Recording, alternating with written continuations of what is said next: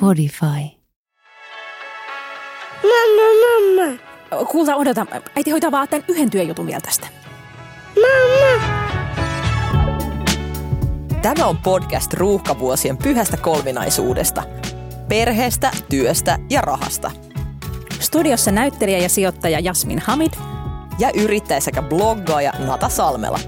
Mammat, jotka todellakin betaalar. Tiedätkö, mitä mä Jasmin tein eilen? Ähm, kasvissa on se keitto. Ei, mä kokeilin jalkaa sellaisia ylipolven saappaita. Mä tilasin siis tällaiset tämmöiset Vivian Valpuri-ystävämme inspiroivat tämmöiset lateksisaappat Sä ylipolven. haluat vähän tota, elävöittää sun avoliittoelämää. Ei, kun minä pidin kuule silmillä kevään tulevia erilaisia gaaloja, koska totta kai ne tulee joka vuosi. Ja sitten kävin tosiaan niin, että minä en enää saanut niitä saappaita pois jalastani. niin sitten kun mulla on saappaat niin puolivälis mun jalkaa, niin Benu huutaa, että pissapottaan. ja sitten, Hienosti. Juu, mutta sitten kun häntä pitää lähteä viemään sinne, niin mä oon silleen, että nyt mä en niinku pääsen näillä kengillä, kun ne on niinku puoliksi tässä irti, ja sitten ne on jumissa ja nää liikuu, ja mun jalat on tällaiset, tiedätkö, Friendly ja Rose niinku hikiset, ja mä niinku silleen konttaan johonkin sen perään sinne vessaan. No mä en siis oikeasti saanut niitä pois jalasta, mä nyt vetää ne takaisin ja odottelee, tiedätkö, harmaat kollarit ja ne mustat lateksi ylipolvesaapaat jalassa, niin että Jonte tulee kotiin auttamaan minua. Et semmoista kyllä, kyllä avoliitto kuule piristyy siinä, kun niinku mies kiskoo sun tämmöisiä niinku pornobuutseja jalasta pois. Jep. Mitä sä teit eilen? Tota, mä olin lasten kanssa ö, laskettelukerhossa ja kaikki olivat väsyneitä ja huonolla tuulella ja se oli kyllä vähän turha keikka, täytyy sanoa, mutta tulipahan käytyä kirkkonummella. Oh.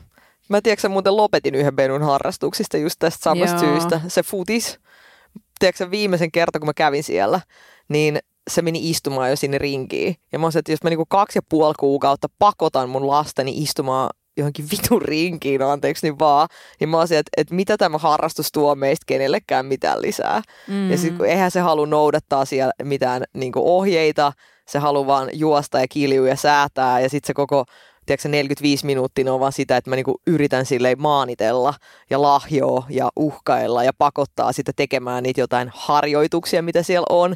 Ja sitten se haluaa mennä, tiedätkö, se kiipeä puolapuihin ja Niin, mennä heiluttaa kyllä, kyllä. juttuja ja muita. Ja sitten kun, tiedätkö, kun ei niitä saa, ei saa, niin sitten Benu, tu tänne, Benu, älä mene, tu, tu, tu nyt tänne, tu mamma, kato mitä täällä on, kato mitä täällä on.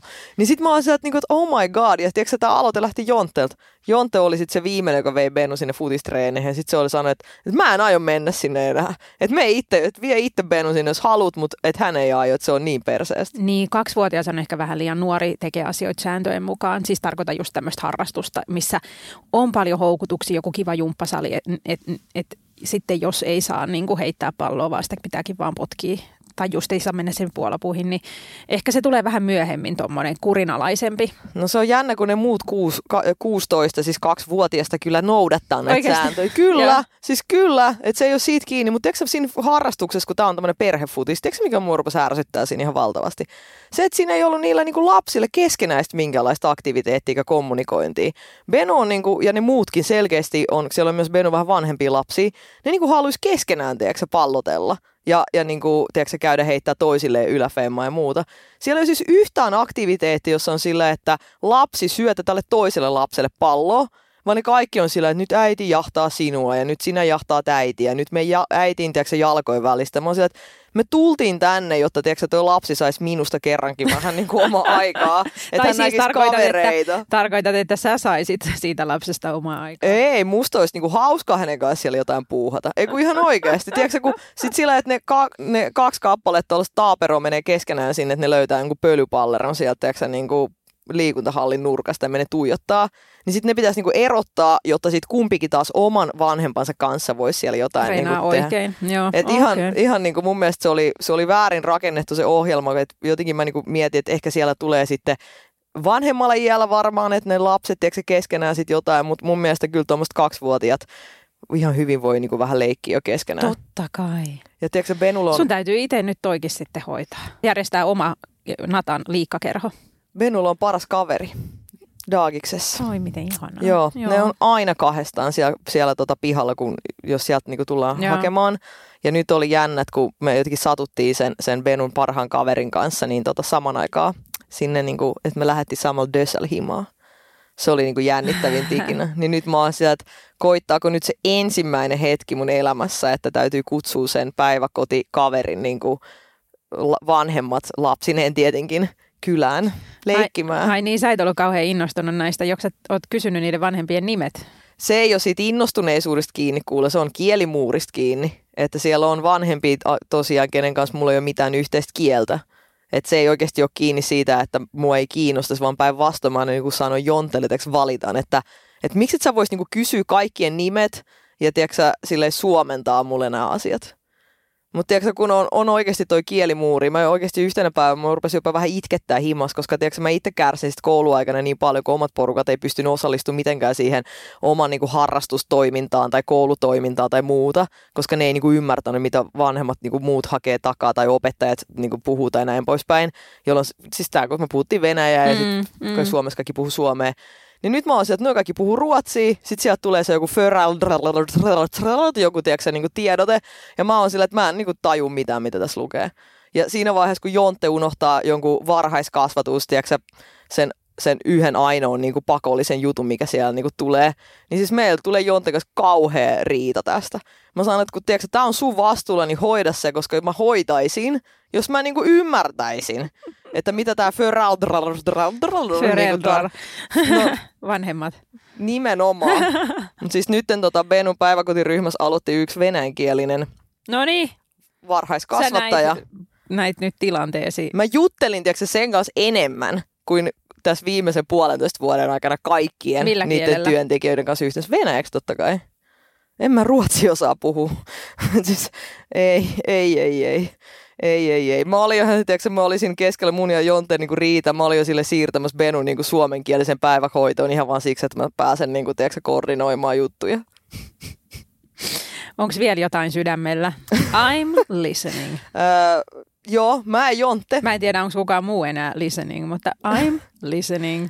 Kyllä, mä, mä ja Jontte oltiin elämämme, tai siis tämä lapsiperhe-elämämme ensimmäisellä staycationilla yhdessä saman aikaan yötä pois. What?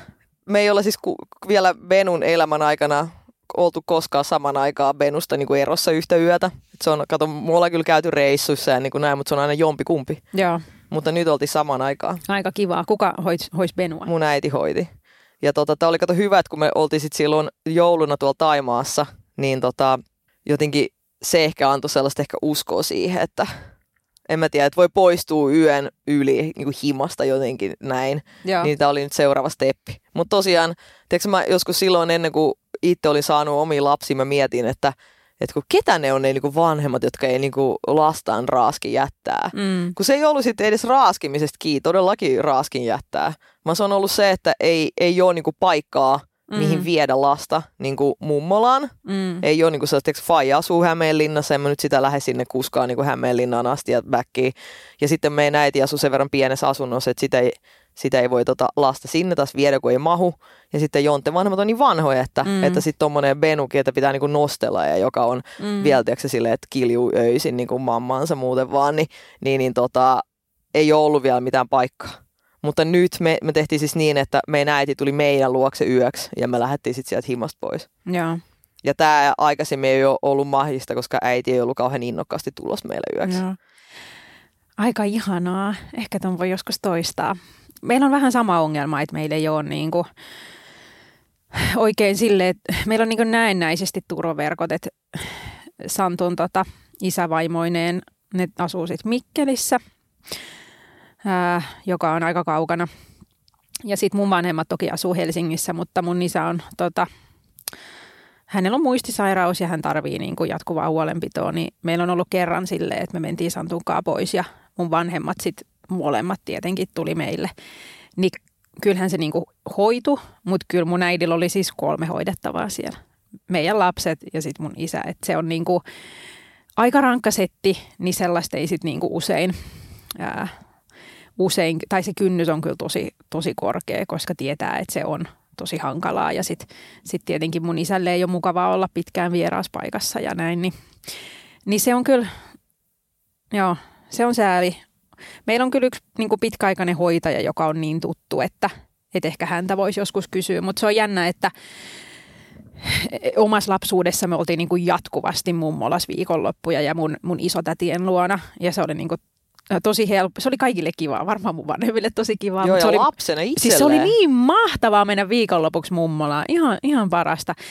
Ni, niin kyllä mä oon vähän niin kuin kateellinen siitä, että et ei ole sellaista tilannetta, että voisi niin kuin silleen, ilman jättimäisiä niin kuin valmisteluja niin kuin dum, et, et, niin, just. Vaan, sano vaan, sano vaan. Et vois vaan dumppaa jonnekin niin kuin viikonlopuksi. Tiedätkö, kun on näitä ihmisiä, jotka kertoo somessa, että joo, lähdettiin viikonloppumatkalle ja van, vietiin niin kuin lapset isovanhemmille niin kuin vaikka tiedätkö, neljäksi päiväksi tai Joo. jotain. Ja, Tuija Pehkonen, Tuija Pehkonen. että tavallaan me oltiin oikeasti 24 tuntia poissa ja se vaati niin kuin tosi tarkkoja järjestelyjä ja se on, niin kuin munkin vanhemmat on jo silleen vanhoja, että se tavallaan se ky- kyyristyminen ja kyykkäily on hankalaa ja just se, että siinä on niin kuin sit kolme hoidettavaa mun äidillä, niin se on niin kuin, joo, kyllä mä oon vähän kateellinen. Mm, ja vielä se just toi, että on paha, koska ne molemmat. Kato, mehän pystytään vähän pelaamaan tota, kun meillä on tämä mm. joka toinen viikko on kaksi lasta, joka toinen viikko No on joo, yksi mutta lapsi. meidän nelivuotias on niin helppo, että ei se, Aa, sehän no niin. niin kuin itse ohjautuu ja tietää kaikki. Ja sitten se on niin ihana, kun hän on vielä niin nuori, että se ei myöskään niin kuin, tiedätkö, huijaa missään. Että et ei tarvitse niinku kirjoittaa lappuja, että se voi sanoa, niinku se tietää mitä se saa syödä, että se ei niinku huijaa silleen, että kyllä äiti sanoi, että minä voin syödä, no eihän tämä nyt menisi läpikään, että saan syödä niinku välipalaksi paketin muumikeksejä ja jätskiä, mutta että niinku se oli esimerkkinä silleen, että se tietää, miten niinku, ei sille tulisi mieleen niinku silleen huijata missään tollaisessa, niinku, mitkä on meidän käytännöt. Et lähinnä se on se kaksivuotias, kun sit, sit, sillä on niinku vielä vaippashowt ja muut, niin, niin kyllähän se vaatii sitten semmoista niinku fyysistä nostelua ja muuta. Just näin, Ja sitten se kommunikointi on tietenkin vaikeaa, kun hän ei vielä juuri puhu. kyllä. Ja funny you mentioned mummola ja miten kiva mummolassa on, koska minähän siis tässä nyt ihan epäitsekkäästi yritän lapselleni tarjota lapsuuskokemuksia ja muistoja mummolasta. Ja siis mä oon oikeasti käynyt nyt metsästää siis asunto... Mummolaa. mummola metsästämässä asuntoa mun äitille ja tota, tuolta Meikun suunnat stadista. Kiva, kiva alue ja tota, mun äiti on asunut siellä huudeilla vuosia, vuosia, vuosia. Ja, ja mä yritin tarjota sille vielä, tiedätkö, tuommoista mummola meidän lähellä, kun just toi Puotilan kaksioni tässä re- valmistui remontista juuri. Mutta hän ei halua niin kauas muuttaa, mutta musta tuntuu, että hän tietää, että jos hän muuttaisi niin kuin 20 minsan kävelymatkan päähän meistä, niin Benu olisi siellä niin kuin omassa huoneessa joka toinen päivä vähintään. Voisi olla aika ke- niin kuin matala kynnys laittaa viestiä, että hei, ehtisitkö hakea Benu tänään päikystä ja ottaa teille pariksi tunniksi. Mä oon menossa tänään opettaa meidän äitille, että miten Benu haetaan pä- päiväkodista. Että se tulee mun kanssa yhdessä hakemaan, nyt mä haluan näyttää sille, niin kuin, että liivi tähän ja tiedätkö, toi tosta ja bla Just bla niin. bla, tuolla on, tässä on tämä koodi ja näin poispäin. Mutta joo, siis tämä asia niin kuin selkeästi etenee, ei vaan, mutta vaikka mä niin kuin naureskelen, että mummolaa tässä olen ostamassa, totta kai musta on niin kuin kiva pystyä nyt jeesaa mutsia, kun on semmoinen tilanne elämässä, että voi, voi niin kuin jeesaa. Ja sitten tota, en tiedä, jotenkin on nyt semmoinen, semmoinen niin kuin paikka elämässä, että on kiva niin kuin antaa jotenkin muille. Kun ei Mm. tarvi itse enää niin kuin mitään. Mä oikeasti siis sujuvasti aasin sillalla mummoloista tähän asuntokauppaan. Mulla on siis koko alkuvuoden nytten ollut mielessäni vain asuntoasiat. Joo. Mä oon käynyt niinku ihan ennätyksellisen suuressa määrässä erilaisia asuntonäyttöjä, plärännyt niinku, siis satoja varmaan niinku ilmoituksia, uudiskohteita, vanhoja kohteita, laskeskellut niinku strategiaa, että, että missä kandee rempata, missä kandee laittaa vuokralle, missä kandee myydä, olisiko uudiskohteet jossain. Ja jotenkin nyt nämä asunnot tulee niinku uniin tässä kun on ollut jotenkin niin paljon mielen päällä. Mutta semmoista, että kyllä varmaan ehkä jossain tässä tulevissa lähijaksoissa niin mä pääsin sitten kertomaan, että millaisen kohteen mä nyt siis onkaan tässä ostanut, että nyt alkaa kirkastua, kirkastua nämä idikset. Mulla on ollut samanlainen olo, että nyt voisi niinku, että on sille on niinku aika vakaa oma tilanne. Et musta tuntuu, että siihen vaikutti tosi paljon se, että syksyllä nuorempi meni päiväkotiin ja molemmat nukkuu yönsä hyvin ja on niin kuin silleen elinvoimainen ekaa kertaa moneen vuoteen ja ehkä taloudellinenkin tilanne on sellainen, että ei sitä niin kuin koko ajan tarvi niin kuin stressata töistä tai rahasta tai, tai näin, että se arki on aika semmoista tavallista ja mukavaa ja siitä mä tykkään. Niin mä tota, mä ilmoittaudun nyt vasta siis infotilaisuuteen, mutta mua kiinnostaa tämmöinen Pelastakaa lapset ryllä on tämmöisiä tukiperheitä.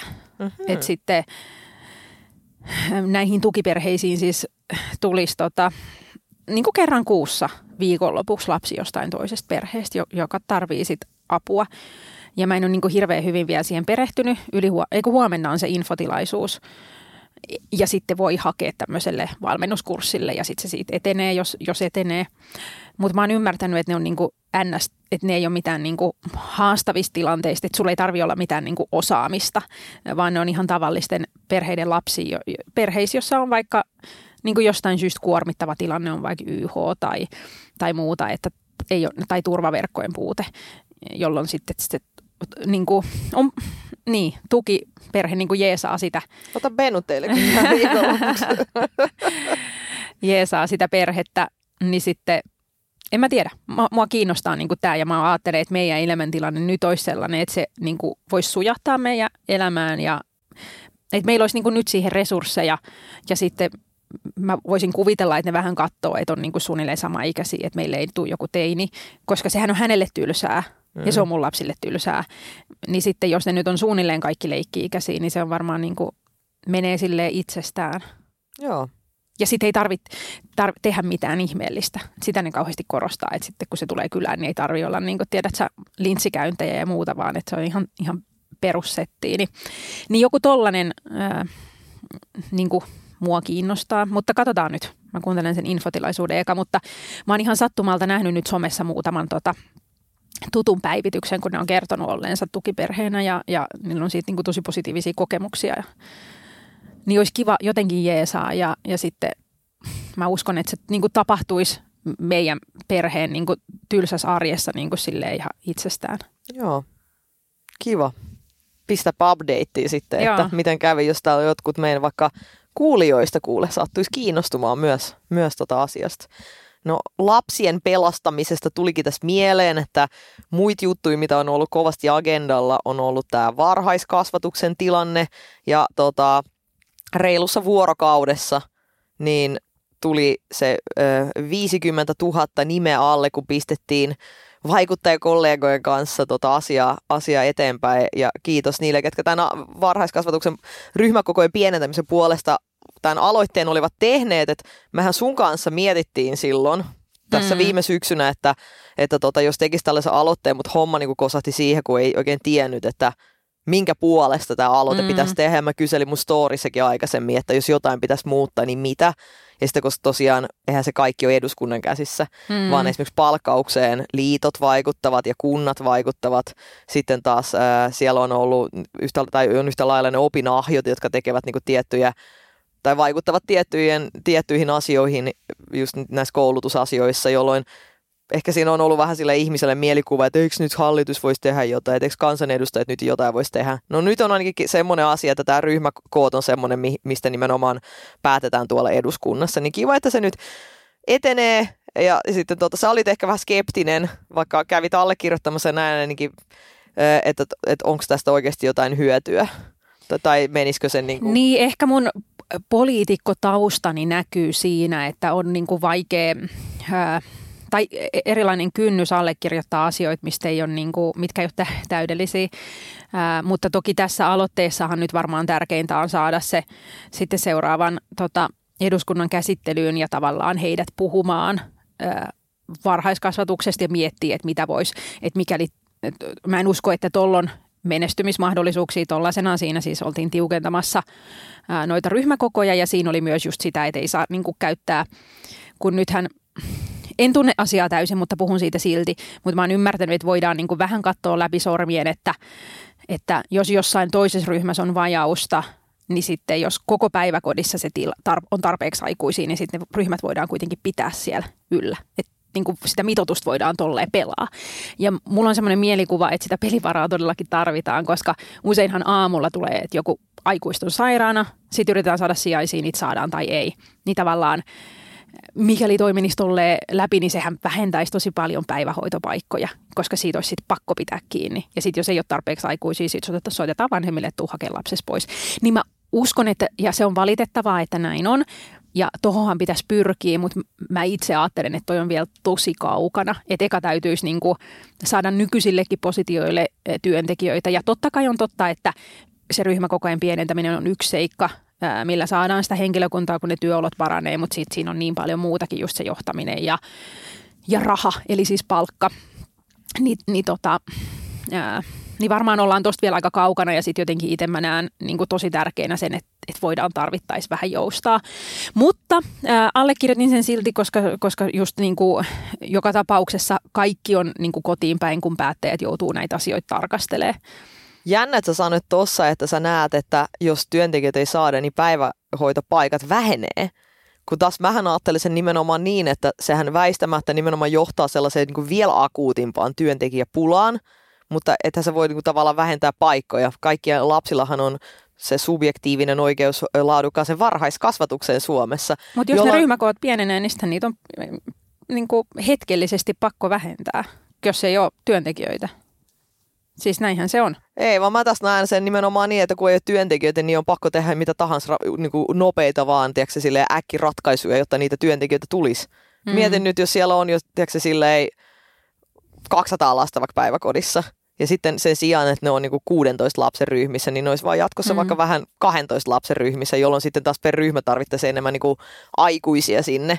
Ja sitten taas, mä, mä näen ehdottomasti, että jos just kävisi näin, että tämä kansalaisaloite menisi, menisi eteenpäin ja tehtäisiin uusi laki ja ryhmäkoot pienenee, niin sehän väistämättä tulee johtaa vielä tämän hetkistä nykyistä huonompaan tilanteeseen hetkellisesti.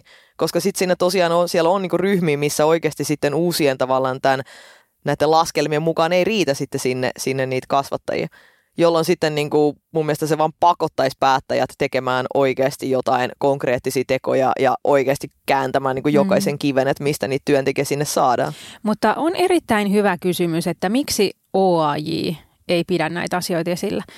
Sehän on varhaiskasvatuksen opettajien ammattiliitto ja mun mielestä niin kuin OAJ näyttäytyy vaan opettajien edun ää, ajajina.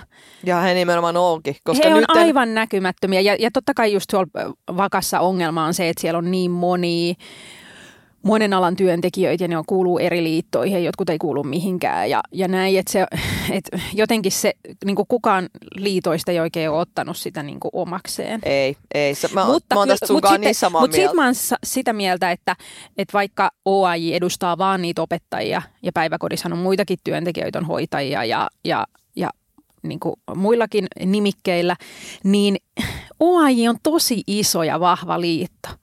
Ja ne pitää paljon ääntä koulujen opettajien puolesta. Joo. Ja ne on Akavan jäsen. Ne on niin kuin oikeasti iso liitto.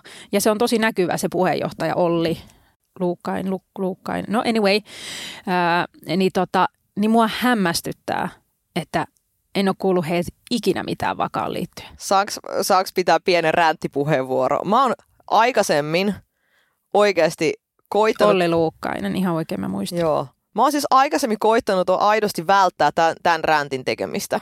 Koska Mutta... mun, mielestä, koska mun mielestä sen sijaan, että mä rupeisin niin kuin vakassa sisäisesti tiedätkö, pointtailemaan ja osoittelee ketään sormilla, mun mielestä on niin kuin kiva sitä koko asian niin kuin puolesta niin kuin nostaa sitä koko, koko koko isoa härdelliä niin kerralla ylöspäin. Mä sanon vielä tästä, niin kuin, että jos sä mietit, niin kuin, että kuinka paljon joku paperi ala tai niin kuin vientialat vaikka niin kuin uh, uhkaa satamat, että nyt me niin kuin suljetaan. Mm-hmm. Ja siinäpähän Suomen talous niin kuin kärsii, kun täältä, me ollaan kuitenkin vientivetoinen talous, täältä ei lähde mitään niin kuin tavaraa ulos. Tai paperikoneet seisahtuu. Ne on ihan valtavan isoja otsikoita ja sitten niin kuin poliitikot, että nyt tämä ei saa mennä ja Suomen talous ei kestä tätä ja yrittäkää löytää ratkaisu. Niin miksei se OAJ tee mitään? Sehän on nimenomaan niiden tehtävä. Kiitos mun räntin spoilaamisesta. Voi hemmetti, voi hemmetti, ei, mä, anteeksi. Siis mä oon sun, ei mitä, mä oon sun kanssa siis aivan samoilla linjoilla ja mä olin pohjustamassa tätä juuri näin, että tähän mennessä tätä oikeasti isosti niin kuin keskustelua ollaan käyty nyt parin vuoden ajan ja aikaisemminkin, mutta mä oon ollut itse tässä pari vuotta nyt niin kuin mukana, että sen verran mä itse olen seurannut tätä. Ja tässä mun mielestä ongelma on nimenomaan se, että se on niin hajaantunutta se toiminta eri liittoihin, eri ammatteihin. Sulla on niinku per päiväkotiryhmätiimi on niinku useita eri liittojen, mm. niinku tavallaan liittoihin kuuluvia työntekijöitä erilaisella koulutustaustalla. Ja jokainen liitto ajaa vaan niiden niinku omien tyypien intressiä ja niin kuin unohtaa toisia sen sijaan, että ei edes unohtaisi, vaan painaa niitä tiedätkö, muita yleensä niin kuin vähemmän koulutettuja henkilöitä tavallaan alas. Joo. Eli mu- mulle ainakin on näyttäytynyt OJAJin toiminta nimenomaan niin, että he ovat silleen, huutaneet, että me olemme täällä tiedätkö, yliopistotaustaisia opettajia, meille kuuluu enemmän äh, rahaa ja näin paljon enemmän kuin näille muille, jotka ovat mm. täällä ammattikoulu- tai ammattikorkeakoulutaustalla. Että he ovat selkeästi halunneet tehdä niin pesäero siihen heidän yliopistokoulutuksella. Joo. Ja mä oon sillä, että kyllä, tiedätkö, teillä on se koulutus, minäkin olen käynyt yliopistoon valmistumatta koskaan, ja se on niin kuin kiva, mutta sitten mun mielestä eihän kukaan opettaja pystyisi siellä yksin tekemään duuni ilman, että sulla niin kuin tavallaan ne muut tiimin jäsenet puhaltavat siihen samaan hiile, jolloin sieltä, että kun jos tiedätkö, samalla tavalla varhaiskasvatuksen opettajat niin vaikka kertovat, että miten kuormittava heidän työ, kun he eivät pysty keskittymään siihen kasvattamiseen ja opettamiseen, vaan he, heille niin kosahtaa näitä puurojen jakamiset ja tiedätkö, vaipanvaihdot ja tällaista, mitkä ei heidän työpöydälle koskaan kuuluisi. Niin silti niin saman aika koko ajan niin yritetään tavallaan kynsin hampain pitää kiinni vaan sitä oman edun tavallaan edistämisestä ja ne, ne muut ei, ei niinku tavallaan ei oteta niitä mukaan. Ja huom, en halua ketään yksittäistä todellakaan varhaiskasvatuksen opettajata syyllistä, vaan nimenomaan näitä liittoja. Et liitot tässä on silleen, että miksei niinku, niitä on niinku sille kolme, neljä, ne on kaikki naisvaltaisia. Niin sille ottakaa toisianne kädestä kiinni, mennään tähän niinku ympyrään ja tiedätkö, pohditaan niinku yhdessä, että mitä voidaan porukalla tehdä. Kyllä, Joo, kyllähän ne lastenhoitajatkin on todella tärkeitä siellä.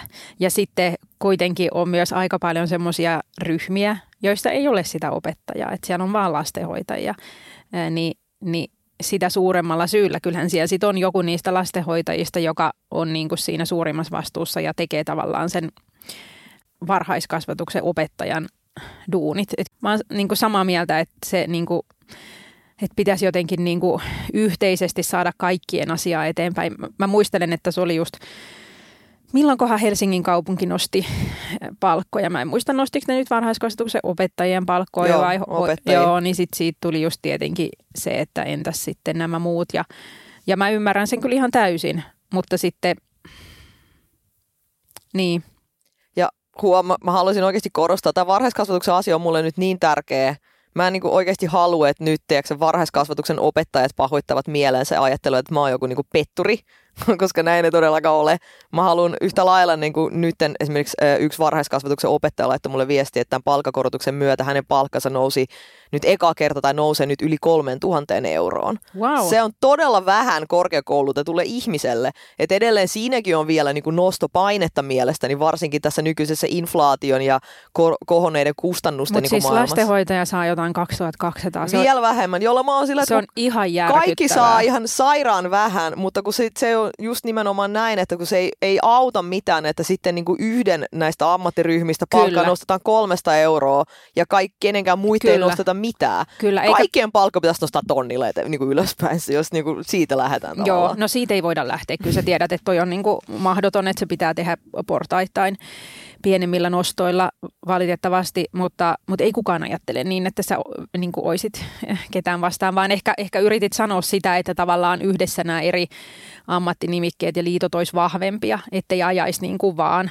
vaikka opettajien asiaa, vaan että siinä heidänkin täytyisi muistaa, että koko sen alan houkuttelevuus on niin kuin, että myös niiden opettajien olosuhteet paranee, mikäli sinne saadaan myös niitä hoitajia paikalle. Juuri näin. Ja, ja sit sen takia tarvii heidänkin ää, palkkauksen olla kohdallaan. Juuri näin, että ne nimenomaan varhaiskasvatuksen opettajat saavat sen oman työkuvansa toivottavasti takaisin, kun se tiimi täydentyy niillä muilla tota, tavallaan tiimin jäsenillä. Mm. Ja, ja no, mä ilmoittauduin, tää oli vähän tämmönen niinku populistinen puheenvuoro, kun mä, nyt- mut mä, mä oon, I really mean it. Mä oon silleen, että nyt kun, mitä mä itse pystyn vaikka tässä varhaiskasvatuksen tässä asiassa niinku auttamaan, no nyt mä oon pitänyt niinku vaan semmoista yleistä niinku media, tiedätkö, pöhinää niinku päällä, kertonut omassa somessani, käyttänyt niitä kanavia, tiedätkö, siellä syyllistänyt poliitikkoja niin kuin tägämällä heitä mun niin kuin postauksiin ja, ja niin kuin pitänyt tätä asiaa niin kuin mediakeskustelussa.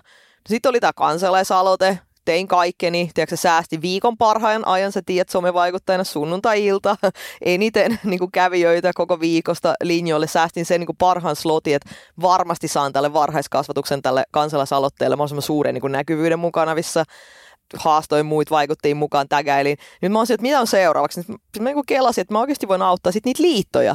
Mä en itse kuulu mihinkään liittoon. Mä oon yrittäjä, mä oon tämmönen, kuin, mulla on tämmönen oma, oma VTD-liitto tässä. tässä tota, ää, ja siis sit mä oon sillä, että jos mä niin jotain pro bono niin tavallaan teen, niin tää on niin se, mitä mä teen.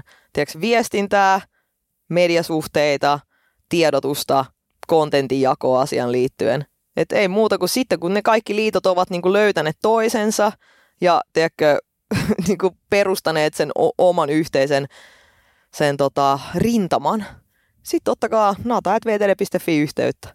Mä oikeasti jeesaan niin kuin kaikin keinoin. Mä oon viestinnän asiantuntija ja, tota, ja niin kuin PRn asiantuntija. Ihan varmasti saan sieltä jonkun jonkun mielenosoituksen, tapahtuman, somekampiksen, whatever niin kuin rakennettua.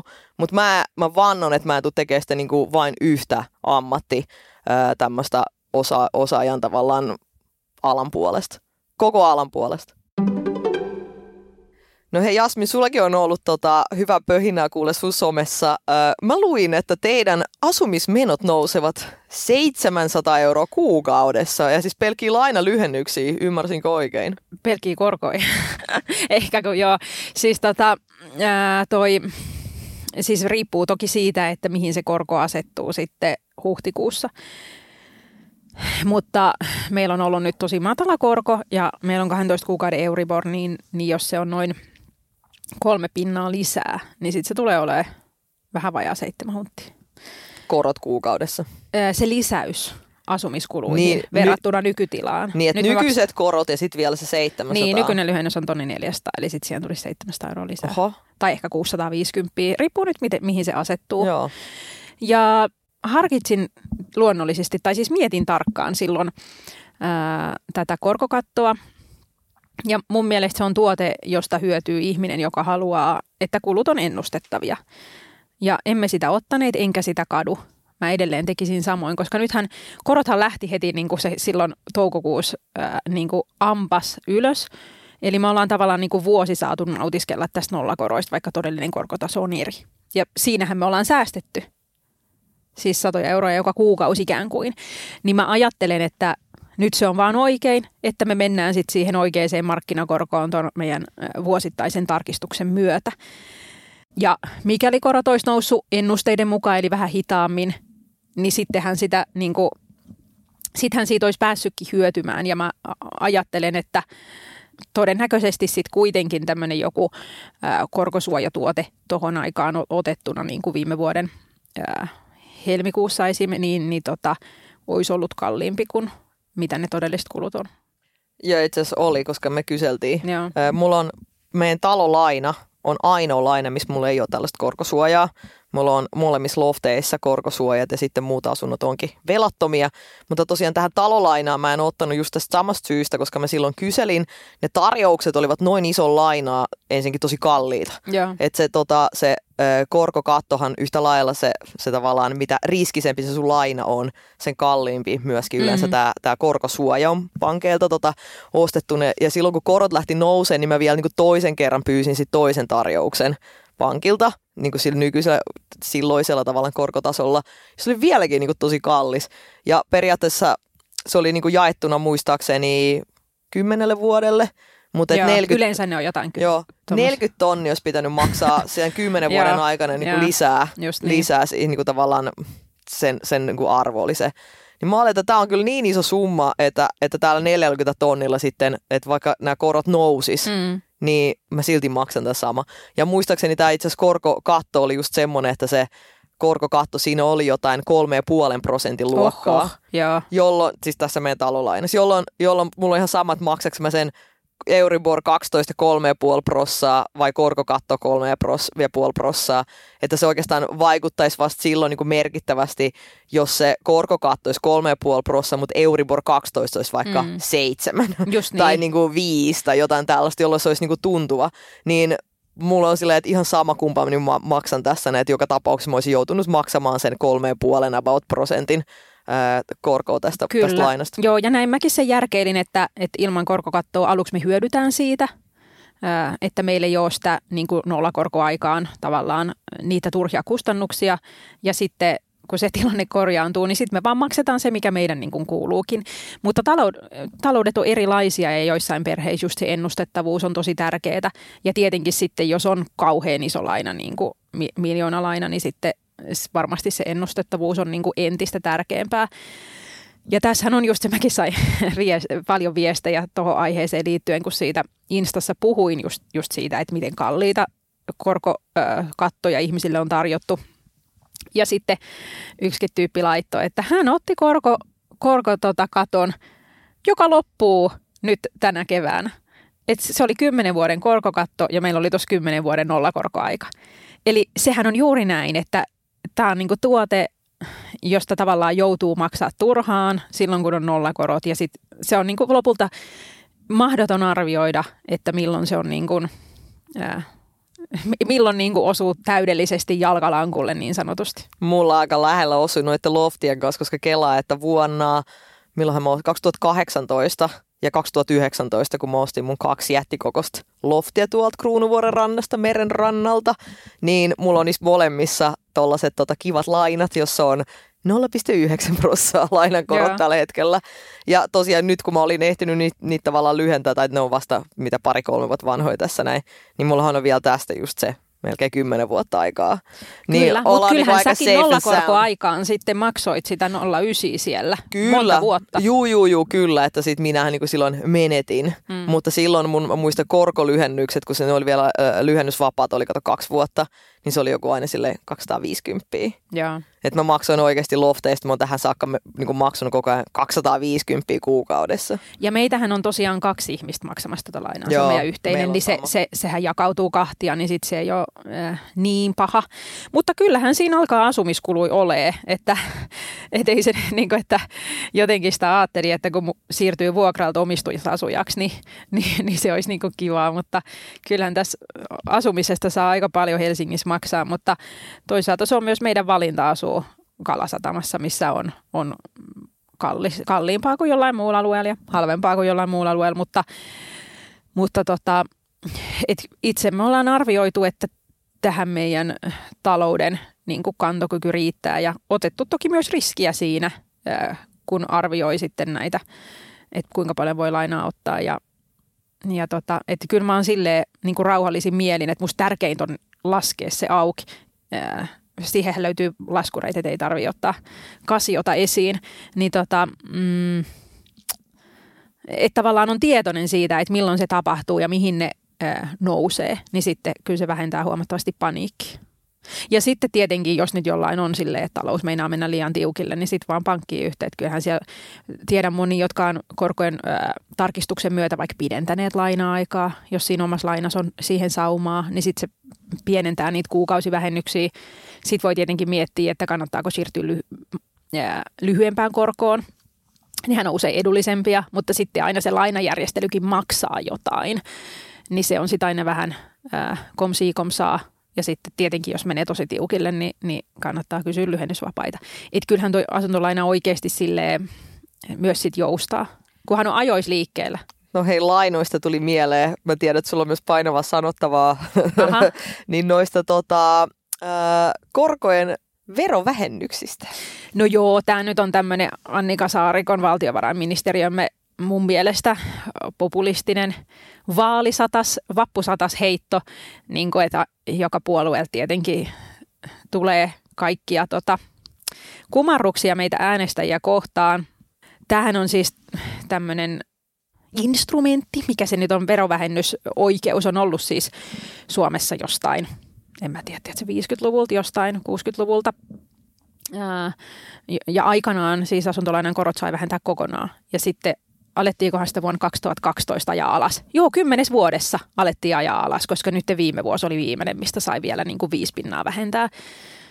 Ja nyt sitä ei enää ole. Ja yleisesti ekonomistit ajattelee, että se on hyvä niin, koska sehän on niin kuin tavallaan, verorahoillahan kaikki vähennykset äh, mahdollistetaan ja sitten meiltä kerätään veroja, jotta meille voidaan antaa vähennyksiä, niin onhan se vähän niin kuin kyseenalaista ja sitten varsinkin kun siihen vero, veronmaksu osallistuu kaikki, että onko sitten oikein, että esimerkiksi vuokralla-asujat helpottaa meidän omaisuuden kertymistä. Juuri näin, tätä tulon kautta. siirtoja käytännössä niin. omistusasujille. Ja kaikki tällaiset instrumentit myös lisää, siis kasvattaa asuntojen hintoja tietenkin, koska sittenhän ihmiset pystyy ottaa vielä vähän isomman lainan. Ihan samalla tavalla, miten toi nollakorkoaika nosti hintoja, koska pystyy ottaa lainat ihan tappiin ja pystyy aina tarjoamaan vähän lisää, niin, niin samalla tavalla toi vaikuttaa kanssa.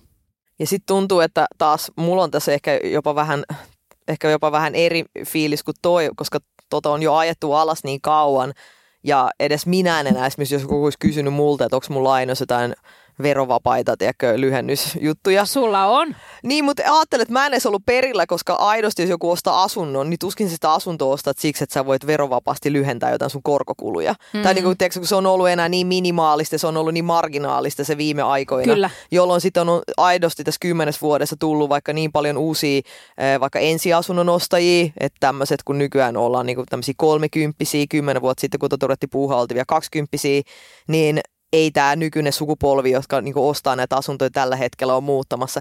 Ei ne edes kaipaa, tiedätkö, tollasta. Se tuntuu, että se on vähän semmoista niinku menneisyyden niinku vähän jäämiä ja sitten että et oikeasti ostaako kukaan niinku kämppää sillä, että hei, nyt mä asun vuokralla, mutta nyt mä ajattelen, että mä voisin ostaa omistusasunnon siksi, että mä saan nämä mun niinku korkokulut niinku verovähennyksiin. Ja se on varmaan ollut aikanaan siis tavallaan, kun suomalaiset on ollut tietenkin sotien jälkeen siis että ei ole ollut varallisuutta, niin on ollut hyvä, että on kehitetty erilaisia niin kuin, systeemejä, miten niin kuin lisätään vaikka asuntotuotantoa aravalainojen kautta ja sitten on ollut tämä verovähennysoikeus, että ihmiset pääsee niin kuin vaurastumaan. Mutta tavallaan sitten jos halutaan niin kuin miettiä, että mikä on sitten niin kuin reilua, niin entä sitten ne ihmiset, joilla ei ole varaa ostaa asuntoa, niin pitäisikö sitten niin kuin pitäisikö se, että jos halutaan niin tukea suomalaisten vaurastumista yhteisesti verorahoin, niin, niin mitä se ehdottaako joku seuraavaksi, että pitäisi niin helpottaa jotenkin osakesijoittamisen aloittamista? Tai tavallaan, että entä sitten jos on, ei ole tarpeeksi fyrkkaa tavallaan käsirahaa, sitten jää tämmöisestä edusta paitsi. Että se on niin kuin, en mä tiedä, musta toi tuntuu vaan niin keinotekoiselta. Ja mä ymmärrän, että se on niin kuin epistä, että, että meidän vanhemmat on saanut kämppänsä paljon halvemmalla ja ne on, niin kuin, ei niiden ei ole tarvinnut omia eläkkeitäänkään maksaa, vaan me hoidetaan ne ja ne on saanut vähentää koroissa. Ja, niin kuin, mutta et, näin se on. Aika on nyt eri ja niin kuin, elämässä on paljon epäreiluja asioita ja sitten se on lopulta sattumaa, mihin aikaan sattuu, syntyy ja, ja näin. Mutta tota, tästä korkovähennysoikeudesta, niin sullahan asuntosijoittajana se edelleen on sataprosenttisesti. Ja tämä on musta outoa, että tästä ei puhuta. Ehkä se johtuu siitä, että, että ne, joilla on vaurautta, niin niillä on hyvät lobbarit. Koska Mitä meinaat? Meinaan sitä, että asuntosijoittaja saa vähentää asuntolainansa korot eli tulonhankkimiskulut sataprosenttisesti verotuksessa. Yksityishenkilöt? Kyllä. Niin, mutta mähän en omista yksityishenkilönä, vaan firmalla. Niin tässähän on näitä tiettyjä varmaan poikkeuksia. Koska nimenomaan esimerkiksi ajattelen nyt, kun mä ostan firmalle mun sijoitusasuntoja, mä en saa vähentää mun niin kuin esimerkiksi edes vaikka, äh, jos vaikka työ laskutetaan, siis tämmöinen vaikka kylpyhuoneen remontti Aha, teen, joo.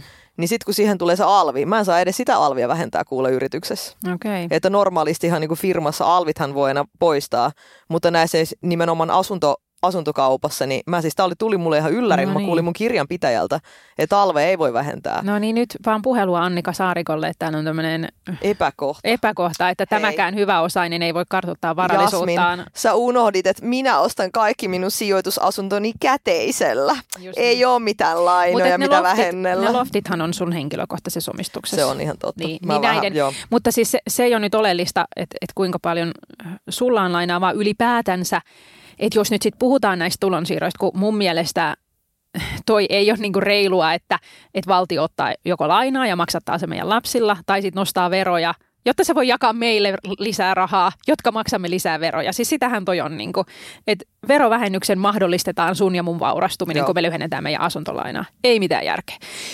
Niin, niin samalla tavalla nythän on niin, että mikäli se asunto on sijoituksessa, niin se on sijoitusvarallisuutta ja silloin tämä asuntolaina, joka kohdistuu siihen sijoitusasuntoon, on tulon hankkimiskulua ja sen asuntolaina voi sataprosenttisesti vähentää verotuksessa.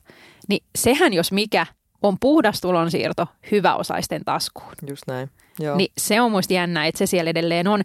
Ja mun mielestä sitten tätä puolustavat ihmiset, eli, eli äh, eli, eli varmaan asuntosijoittajat ja heidän etujärjestönsä, niin ne perustelee sitä sillä, että, että mikäli se poistettaisiin, niin sitten ihmisiä ei enää kiinnostaisi ostaa, että se ei olisi enää kannattava ostaa sijoitusasuntoja. Ja sitten meillä ei olisi, sehän on kuitenkin tärkeää, että meillä on toimivat asuntomarkkinat ja meillä on paljon myös yksityisiä vuokranantajia, koska eihän vaan julkisten äh, niin kuin, et joillain niin kuin kaupungin vuokra-asunnoilla ei kateta sitä vuokra-asuntotarvetta, mikä meillä on moni ihminen kuitenkin syystä tai toisesta asuu vuokralla ja, ja me tarvitaan niin kuin sitä asuntotarjontaa.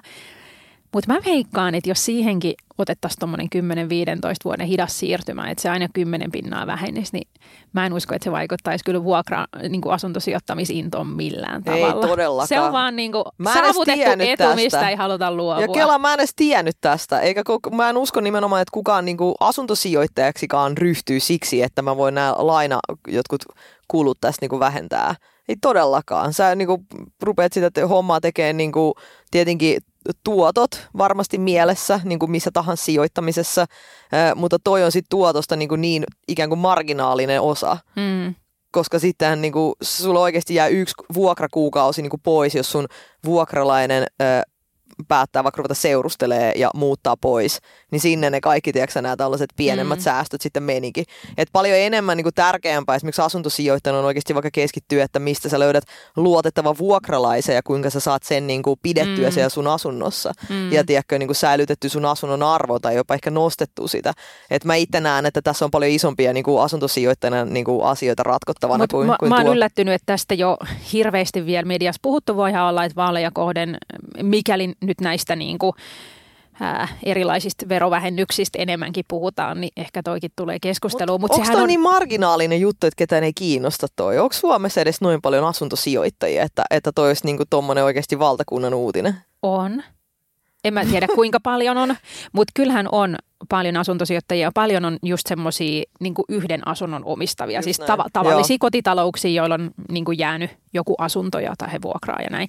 Mutta siis mun mielestä olennaisinta tässä ei ole se, että onko se iso vai pieni rahasumma, mikä siihen vuosittain menee, vaan että me kerätään kaikilta veronmaksajilta rahaa ja me siirretään se hyvä osasten tasku. Siis että jotta sulla voi olla ylimääräinen kämppä vuokralla, niin kyllä sulla on aika paljon pääomaa. Niin sehän on niinku suoraan vaurastuvien, niin kuin, että se must, musta siinä on niin kuin jotenkin mun oikeustajun vastasta.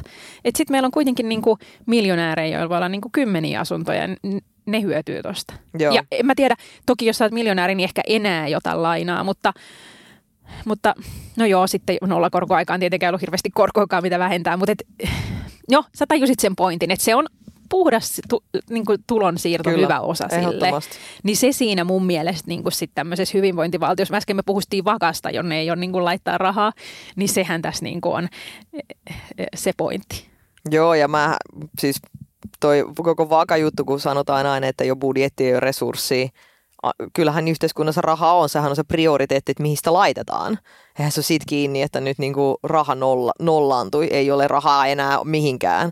Saman aikaan on isoja infrahankkeita, kyllä ne menevät eri budjetista, mutta loppujen lopuhan samoilta ihmisiltä se raha tulee joka tapauksessa. Joo, niitä on Et tietenkin se poliittisesti ne... helpompi perustella, Joo. koska isot infrahankkeet mahdollistaa vaikka Kruunuvuoren rannassa tonttien myynnin kalliimmalla, kun se silta tehdään, se maanarvo nousee. Et se on niin kuin, äh, varhaiskasvatuksen niin kuin haaste on se, että se on niin se on niin vaikeasti todennettavissa se niin kuin hyöty tavallaan, äh, kun se hyöty tulee vaikka siitä, että, että lapset eivät syrjäydy, kun he saavat laadukasta varhaiskasvatusta ja he sitten 25 vuoden päästä menevät töihin ja maksavat veroja. Ei, ja, se, ja, ja lisäksi myös se, että vanhemmat pääsee töihin. Joo. Mutta kun se on siellä ketjun päässä, niin se on niin kuin vaikeasti mitattavissa. Sen takia siis mun mielestä tämä on se, mistä pitäisi niinku lähteä. Koko varhaiskasvatustyyli mahdollistaa jokaisen suomalaisen yrityksen niinku tuoton tekemisen. Mistä sä saat sinne työntekijöitä, jos kaikki ihmiset niinku niin kuin tota, hoitaisi kaikkia koulu, alle koulu niin kuin ikäisiä lapsia himassa. Tai voisiko se niin anteeksi, että naiset hoitaisi alle kouluikäisiä kotona ja miehet olisivat mm. siellä töissä. Mutta toi on tosi paljon vaikeampi mitata kuin kruunuvuoren totta tonttien kai, arvon nousu. Totta kai, juuri näin. Jo, jolloin minä varhaiskasvatuksen niin kuin seuraava, mitä ehdotan, on vaan tämmöinen ihan niin kuin yleissuurlakko – missä kaikki niin kuin vaan jää himaa. Ja kuulin, että aikaisemmin tämä ei ole onnistunut, koska siellä on sen verran paljon työntekijöitä, jotka ei kuulu mihinkään liittoon. Tai sitten vaan just niin, että yksi liitto lakkoilee mm. ja sitten ne muut kolme liittoa, neljä liittoa, ketä on niin kuin jäljellä, on sitten siellä duunissa. Jolloin kaikkien näiden liittojen pitäisi mennä kerralla niin kuin lakkoon yhdessä, jolloin sitten oikeasti se työelämäkin pysähtyisi. Mm. Jonte soittaa sinne, tota, että sori, en mä pääse duuniin, että tiedätkö, mun täytyy olla näiden skidien kanssa himassa kolme viikkoa. Mä sanoisin, että suurin syy sille, että tuo ei onnistu, on se, että naiset on tunnollisia. Sehän on sama hoitoalalla. Nämähän on naisvaltaisia aloja. Siis mä en voisi kuvitella tilannetta, että koko niin kuin kaikki sairaanhoitajat menis lakkoon, koska sehän, niin kuin, sehän olisi katastrofi. He on tunnollisia, he ymmärtää, että se niin kuin, jos he ei tule töihin, niin ihmisiä on niin kuin hengenvaarassa. ja, toisaalta... sama, mä sanoisin, että vaka, vakan työntekijät myös on supertunnollisia ja niin kuin, että se on paljon helpompi sen paperimiehen sanoa, että mä en mene duuniin. Juuri näin, mutta toisaalta esimerkiksi tässä hoitajalaakko-asiassa just taannoin tässä ää, viime, viime syksynä, niin nimenomaan hoitajahan syyllistettiin tosi paljon siitä, että teette me duuniin, niin tiedätkö, vanhukset delaa sinne osastoille. Että se niinku pistettiin ihmisten kuolemat sinne niinku hoitajien niskaan. Kyllä, kyllä. Mutta taas vakassa kukaan ei kuole, jos ne niinku, tavallaan työntekijät ei mene. No sitten ne lapsoset on ihan niiden omien kato vanhempien kanssa. Et sieltä kato parasta mahdollista hoivaa kato äipältä ja isiltä niinku, hakemassa. Jolla mun mielestä tässä on ehkä vähän niinku, eri tilanne kuitenkin. Ja mä uskon myös tuon, tuon tunnollisuusasian täysin. Ja sitten niinku, mä taas haluaisin nimenomaan uskoa, että nyt kun koko yhteiskunta, mun mielestä mikä tässä hoitajien lakossa oli tosi tärkeää, että kaikki asettuivat, iso osa asettuivat kuitenkin hoitajien puolelle. Mm. Tiedätkö, sitä asiaa oli varmasti niin kuin helpompaa ehkä käsitellä niin kuin hoitajana omassa arjessa, kun tiedätkö, sun niin kuin puolesta liputettiin ja tiedätkö, tsempattiin somessa ja, ja näin poispäin. Yhtä lailla mediassa oli näitä syyllistäjiä, en osoittele sormella ketään puoluetta, mutta oli tällaisia niin kuin jopa puoluekohtaisia niin kuin linjauksia, jossa, jossa niin kuin tämän asian niin kuin jotenkin puolesta ennen kaikkea mun mielestä konservatiivit olivat näitä tällaisia, jotka jotenkin eivät hyväksyneet, hyväksyneet asiaa. Mutta tässä vakan tilanteessa, että nyt aidosti on koko Suomi tämän varhaiskasvatuksen niin kuin asialla. No se on totta. Siis se on totta. Alle viikossa kerättiin tämä 50 nimeä kasaan. Ja, ja niin kuin tota, niin mun on niin vaikea nähdä, että nyt jos kaikki varhaiskasvattajat menisivät kerralla lakkoon, että siellä olisi oikeasti kellään enää mitään sanottavaa. Mutta se oikeasti vaati sitä, että sit siellä ei ole niitä rikkureita, jotka niinku mm. kuitenkin niinku pyörittävät sit sitä jättiryhmää sit siellä omin voimin, vaan siksi, että ei ole mitään mahista. Ja tähän tarkoittaisi oikeasti tämä lakko myös sitä, että saman aikaan vaikka sairaalat pysähtyisi.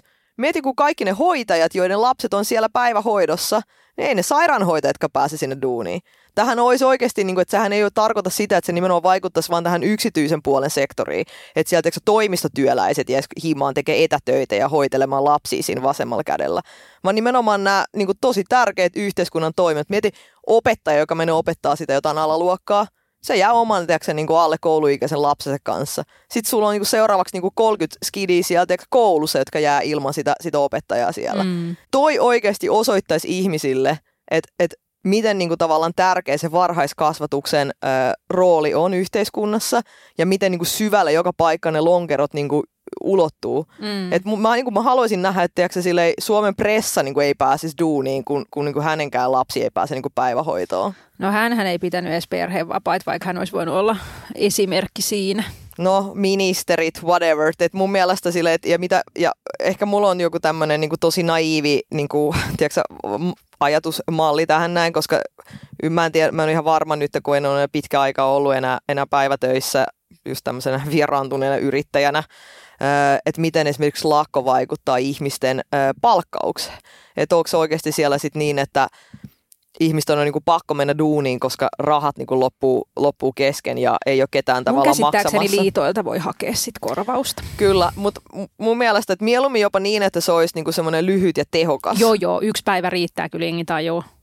No viikko, mä, mä päivässä nyt tiedätkö, kaikki ottaa sen niin kuin yhden saikkupäivän, mutta siis semmoinen, että niin kuin tiukka viikko, ei tarvi olla niin kuin kolme viikkoa, mutta tietenkin mitä pidempi sen parempi. Ja mä, mä oon niin kuin silleen, että sit, jos toi alkaa, niin mä vannon, että kaikki niin kuin sitouttaisin tämän niin kuin aatteen taakse ja, ja supportaa koko, koko varhaiskasvattajien tästä juttu. Mm. No mut hei, meillä on nyt näköjään paljon agendalla. Meistä kumpikaan ole ehdolla eduskuntavaaleissa. No kun ei saanut, koska jonkun mielestä, anteeksi vaan, mutta mun tämmöiset niinku antiruokahävikki ja tiedätkö, vähän kokkaamisresepti yhteistyöt Instassa jotenkin niinku sotii tätä asiaa vastaan. En ole niinku katkera, mutta on. Kyllä. Mutta siis vaalithan on ihan huhtikuun alussa. Siis niihin on oikeasti mitä kaksi kuukautta. Aika Uskomat- vähän ollut mun mielestä kampanjointia. No ollut, on ollut joo, mutta, mm, mutta myös täytyy sanoa, kun on itse ollut siellä toisella puolella, en ole siis eduskuntavaaleissa koskaan ollut ehdolla, mutta kuntavaaleissa, niin ihmiset myös herää niihin vaaleihin tosi myöhään. Et jos nyt kampanjoi, niin se menee kyllä harakoille. Et jengi tajuu kaksi viikkoa ennen vaaleja, että onko nyt jotkut vaalit, mitkä vaalit. Et Niin kyllä sit, se päätös siitä, äänestyspäätös tehdään tosi myöhään. Sitten kun ne julisteet ilmestyy katukuvaan. Niin, just niin. tota, mutta moni ihminen on ehdolla ja nyt pitäisi niinku käyttää kaikki keinot siihen, että seuraava hallitus on vakamyönteinen. Ja ennen kaikkea niinku budjetoi sinne rahaa, koska sehän on ainoa, millä asiat tapahtuu. Ja kuten sanoin, jos haluat vakamyönteisen hallituksen ja koulutusmyönteisen hallituksen, älä äänestä kokoomusta, älä äänestä perussuomalaisia. Että ainakin SDP, Vihreät, Vasemmistoliitto ovat sanoneet, että tämä on niinku heidän yksi isompia prioriteetteja tässä tulevalla, tulevalla niinku kaudella ja muutenkin niinku puolueohjelmassa. Ja mä, mä seison tämän asian takana niin, niin vahvasti. Ja tiedätkö, mua jopa niin kuin ärsyttää niin paljon, että mut on yritetty tässä vuosien saatossa jotenkin niin kuin heittää sinne johonkin kokoomusleiriin. Sehän ei voisi olla kauempana niin kuin totuudesta. Mähän en voi sietää tuollaista setämiespuoluetta, jotka on niin kuin jotenkin lähtökohtaisesti kaikkien ihmisoikeuksia ja tasa-arvoa vastaan. Ainoa puolue, missä ei koskaan ollut naisjohtajaa. Mieti sitä. Nata Salmela, Va, lu, näetkö ikinä, että menisin koskaan jonkun semmoisen puolueen niin kuin, tiedätkö, riveihin edes henkisesti, mitä joku niin kuin, tyyppi tummasininen puku päällä niin kuin, johtaa vuosikymmenestä toiseen? Mm. En ikimaailmassa, en ikimaailmassa. No niin, eli Nata ei nähdä ehdolla eduskuntavaaleissa eikä kokoomuksessa, mutta niin kuin oli... Ei edes ehdolla, vaan niin kuin millään tavalla supportaamassa. Ja mun mielestä sen tiedätkö, talousasian taakse jotenkin niin helppo kätkeytyy ja niin kuin, tavallaan piilottaa kaikki ne niin kuin, rumat arvot sen niin kuin, taakse, että me ollaan tässä tämmöisiä taloustieteilijöitä. Sillä sori vaan, mutta sä voit vittu olla taloustieteilijä, sua voi kiinnostaa niinku numerot ja tiedätkö, talous ja kapitalismi ja myös niinku välittää, muu, mm. Miten muille ihmisille niinku kuuluu. Mutta ä, asia selvä. Tota, silloin 2015 muistetaan tämmöinen niin koulutuslupauskamppi. Silloinhan kaikki ehdokkaat poseras en leikkaa koulutuksesta kylttien kanssa ja seuraava hallitus sitten leikkasi koulutuksesta. Siitä on kivoja kuvia muistona. Mutta siinä oli takana Suomen ylioppilaskuntien liitto ja Suomen opiskelijakuntien liitto, eli siis opiskelijajärjestöt, niin jotenkin, hitto jotenkin toivoisi, että saataisiin niin kuin vielä joku samantyyppinen, okei se ei ollut kyllä kauhean niin kuin, vaikuttava, vaikka yli puolet läpimenneistä ja ministereistä monet lupasivat, että ei leikata koulutuksessa, silti leikattiin, mutta jotenkin, miten näistä saataisiin vakavaalit? Se on, mä sanoisin, että haaste on siinä, että meidän turvallisuuspoliittinen tilanne on mikä on. Sieltä tulee menee kaikki kenraalit ja everstit ja e, niin kuin entiset tämmöiset intityypit, maanpuolustustyypit läpi ja se, se fokus ehkä sitten näissä vaaleissa kuitenkin on niin voimakkaasti siinä maanpuolustuksessa, Natossa, ää, Suomen niin kuin puolustuspolitiikassa ja tommosissa. Sähköhintojen nousussa. Niin, no se, se kyllä varmaan nyt taittuu, koska on ollut niin lämmin lieleuto talvi. Thank God. Ja vihdoin saadaan niin kuin Olkiluotokin ehkä joku päivä No bensakin halpeni. ru- rullaamaan 15 vuotta myöhässä, niin, niin sehän sitten vaikuttaa he, sähkön hintoihin heti. Mutta hitto, mä haluan näistä vokavaalit. Mä haluan kans. Mutta siis ajattele, että kun meillä on nyt pieniä lapsia ja me ollaan siellä va- varhaiskasvatuksen Pitäisikö niin soittaa sinne OAJin niin kuin vakavastaavalle ja kysyä, että mitä tässä voisi tehdä? Ja voisitteko tekin tehdä jotain? Ne voi soittaa meille.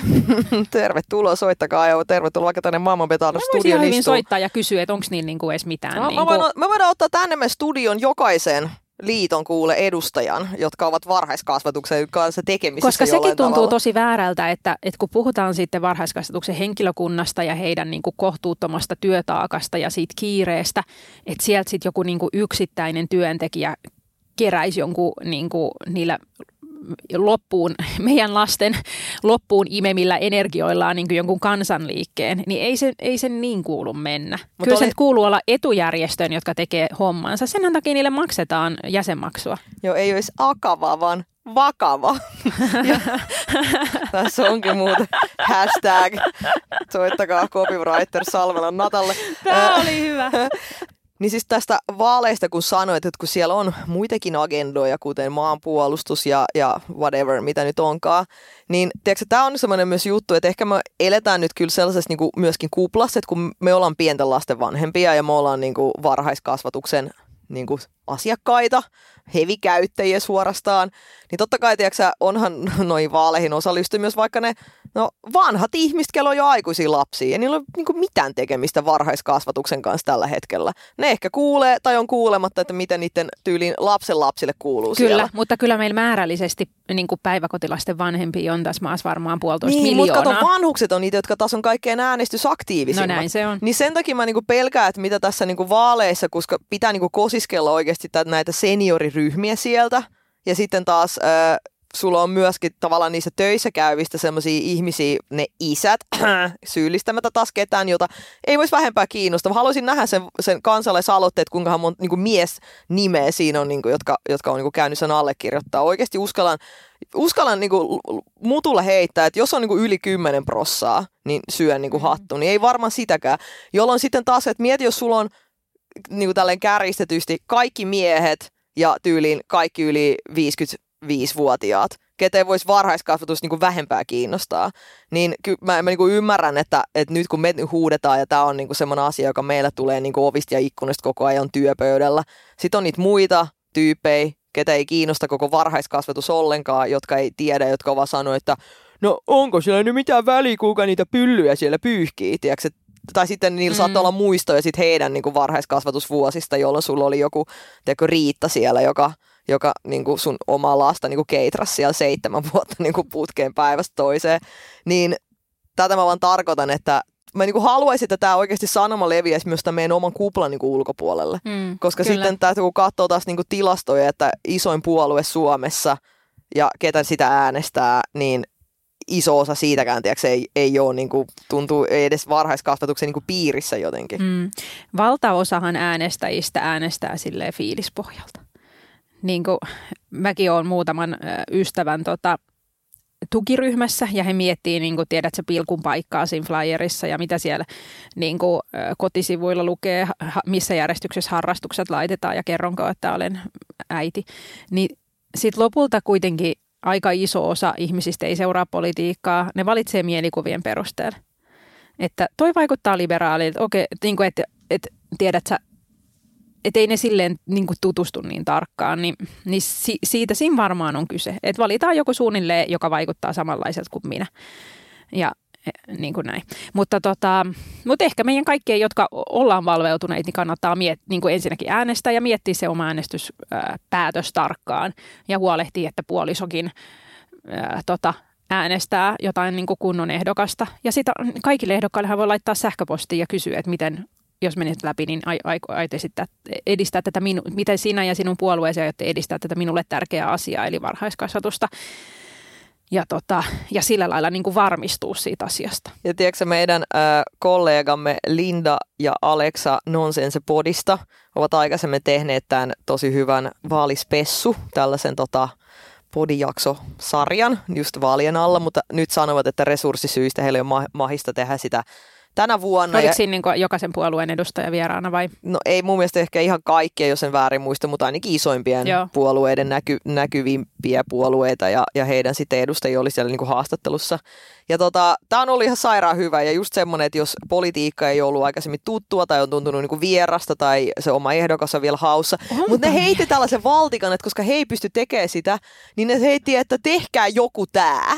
Tehkää joku, Niin kuka olisin- se voisi olla? mä- Näetkö, kun mä niinku heräsin henkiin tästä, tästä niinku univelasta, niin Herra Jumala, tehdään! tehdään, niin mä oon sieltä, että pitäisikö meidän, koska Aleksa ja Linda niin kuin antoivat tämän pois tämän pallon ja toivoivat, että joku niin kuin podikollega tämän tekisi. Ja jos ei joku tiedä, niin mähän on niinku politiikka narkkari. Mä rakastan seurata politiikkaa ja yhteiskunnallista keskustelua. Ja vaikka mä itse oon ollut äh, vihreiden kaupunginvaltuutettu back in the days ja on edelleen puolueen jäsen, niin mä lupaan, että mä en tuu päästään myöskään, mä en aio katsoa näitä vaalitenttejä vihreiden lasien läpi, vaan mä aion pistää myös vihreät kovaan vaalitenttiin ja kysyä, että jumalauta, olette olleet hallituksessa ja miksi asia on näin. Mutta siis maailma betalar tyyliin. Eli niin... ei nosteta ketään ylitse. Kaikki joutuu niinku samanlaiseen niin. piinapenkkiin. En mä tiedä, mutta mulla on, tiedätkö, saanko mä sanoa, että miksi mun ainoat, niin kuin, mitä, miksi mä en niin kuin, halua tehdä sitä? No koska sä et pysty olemaan puolueellinen ja sä aiot hyökätä kokoomuksen kimppuun. Ei, vaan siksi, että mä en halua antaa meidän podista sitä, tiedätkö, niin kuin ääntä ja näkyvyyttä sellaisille niin kuin puolueille, kenen arvojen takana mä en pysty Mutta itse seisomaan. Nata, mikä on Tämä on, is- tää on mun mielestä tosi tärkeä. Mä, mä en niin kuin oikeasti halua ketään, joka on niin kuin semmoisessa puolueessa, joka niin kuin räikeästi rikkoo ihmisoikeuksia. Ja mulla on niin kuin itselläni tiedätkö, tosi kova blokki, että mä antaisin niin kuin mun omaa työtäni ja kaikki nämä meidän kuuntelijat tämän niin kuin yhteisön ja se meidän niin kuin jutun, mitä me ollaan rakennettu aidosti alusta saakka nimenomaan esimerkiksi naisten, vähemmistöjen ja, ja tota, äh, tavallaan, pu, niin kuin tavallaan oikeuksia ajakseen. Kyllä mustakin olisi vaikeaa antaa äh, niinku, ääniaaltoja perussuomalaisille. Mutta sen mä sanon sulle niinku yleisesti tästä, että suurin puoluehan on nukkuvien puolue. Eli tavallaan kaikkein tärkeintä on olla demokratian asialla. Ja kaikkein tärkeintä olisi se, että ihmiset äänestäisi, koska mä niin kuin näen, että yleisesti niin kuin suurin riski on se, että ihmiset jää niin kuin yhteiskunnan ulkopuolelle ja he kokee, että he ei voi vaikuttaa asioihin ja se haajaa sitten niin kuin epätoivoon ja lisää radikalismia ja muuta, kun susta tuntuu, että se, sä et niin kuin luota systeemiin. Että musta se olisi niin kuin tärkeää, että, että ihmiset olisi sen demokratian puolella. Kyllä, mä Eikä ollut- lähtisi mihinkään salaliittoteorioihin ja muihin. nukkuvien puolueessa ihan julkisesti, kuule ihan Hesaria myöten, olen sanonut, että politiikka ei tunnu omalta eikä tunnu siltä, että siellä on niinku mahdollisuuksia vaikuttaa ja se tuntuu etäiseltä ja eikä löydy edes oikeaa puoluetta, joka ajaisi meikäläisen asiaa. Mutta siis mä oon sillä, että me voidaan vielä speksaa, että miten tämmöinen vaalispessu goes mama betalar niinku toteutettaisiin. Mutta mä oon oikeasti sillä, että tämä on, tää on niinku meidän podi, meillä on, meillä on missio tässä näin, me, me ajetaan naisten oikeuksia, me ajetaan naisten palkkatasa-arvoa, me ajetaan niin kuin, vähemmistöjen oikeuksia, jolla mä oon sillä, että me voidaan tehdä sillä, että sellaiset puolueet, jotka eivät edusta tätä meidän koko maailman betaalarin lähtökohtaisia arvoja, niin heidän edustajia ei kutsuta paikan päälle, vaan sitten me vaan kerrotaan, että miksi näitä puolueita ei kannata äänestää, jos nämä maailman betaalar arvot on tärkeitä.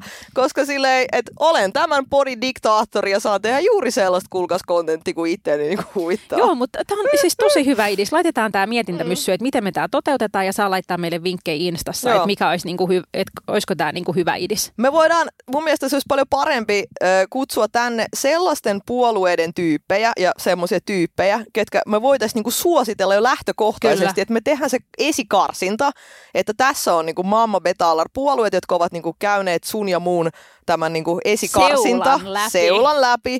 Ja sitten, että jos sitten näistä puolueista valitse niinku yksi, koska yksi on vaaleissa pakko valita, niin sitten niinku, teikö, näiden kaikkien hyvien tavallaan Mm. vaihtoehtojen joukosta sitten annetaan sinulle tavallaan ehkä vinkkejä, että ke- kenet, ketä niin lähtee. Meillähän on ollut sun kanssa oikeasti idiksenä sellainen, että me oltaisiin niin lähetetty kaikille kansanedustajaehdokkaille viesti etukäteen ja tota, vaikka niin kuin kysytty, että että jos olet varhaiskasvatuksen puolella ja pystyt Mm. allekirjoittamaan nämä arvot, niin me kerätään teistä niin kuin oma nimilista.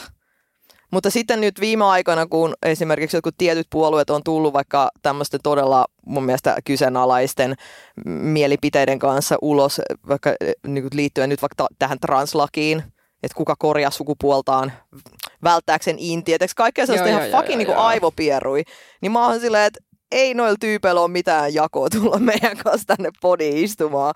Et siinä ei vaan mitään järkeä. Ja mun mielestä ei meillä ole minkäänlaista velvollisuutta olla millään tavalla niin kuin puolueettomia tai muita. Me emme ole itse politiikassa mukana, me emme ole niin kuin sitoutuneet mihinkään, meillä ei ole mitään niin kuin tiedätkö, asioita, jotka, jotka meitä niin kuin jollain tapaa rajaisi, mitä me sa- saadaan sanoa ja mitä ei.